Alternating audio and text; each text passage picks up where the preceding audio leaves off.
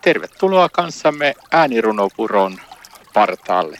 Ja mukana ovat siis täällä Tuomo Purman. Ja Ulla-Maija Mantere.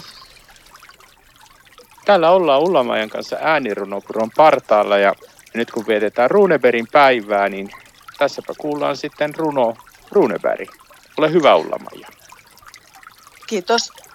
Taas muistetaan Johan Ludwig Runebergia, joka oli mukana oikeastaan aika monessa. Hän syntyi Pietarsaaressa, asui opiskellessaan Oulussa. Saarijärven Paavan hän kirjoitti Saarijärvestä. Samoin tuttuja olivat maisemat Ruovenestä.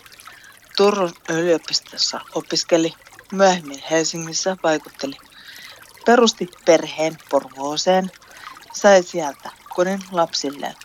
Yksi tytär ja seitsemän poikaa, joista kuusi aikuiseksi kasvasta. Toimi siellä koulun opettajana, myöhemmin myös rehtorina. Kansallisrunoilijana hänet muistetaan muiden kansalaistensa kanssa osallistui myös politiikkaan. Metsästysmatkalla halvaantui, tuskin siitä enää kuntoutui. Koska peilistä katuelämää tarkkaili ja vielä runsaan vuosikymmenen eli. Luki vaimo hänelle monta tuntia päivittäin. Tämän tällä kertaa netistä näin. Kiitos sulla Maja tästä Runebergin runosta ja hyvää Runebergin päivää jokaiselle.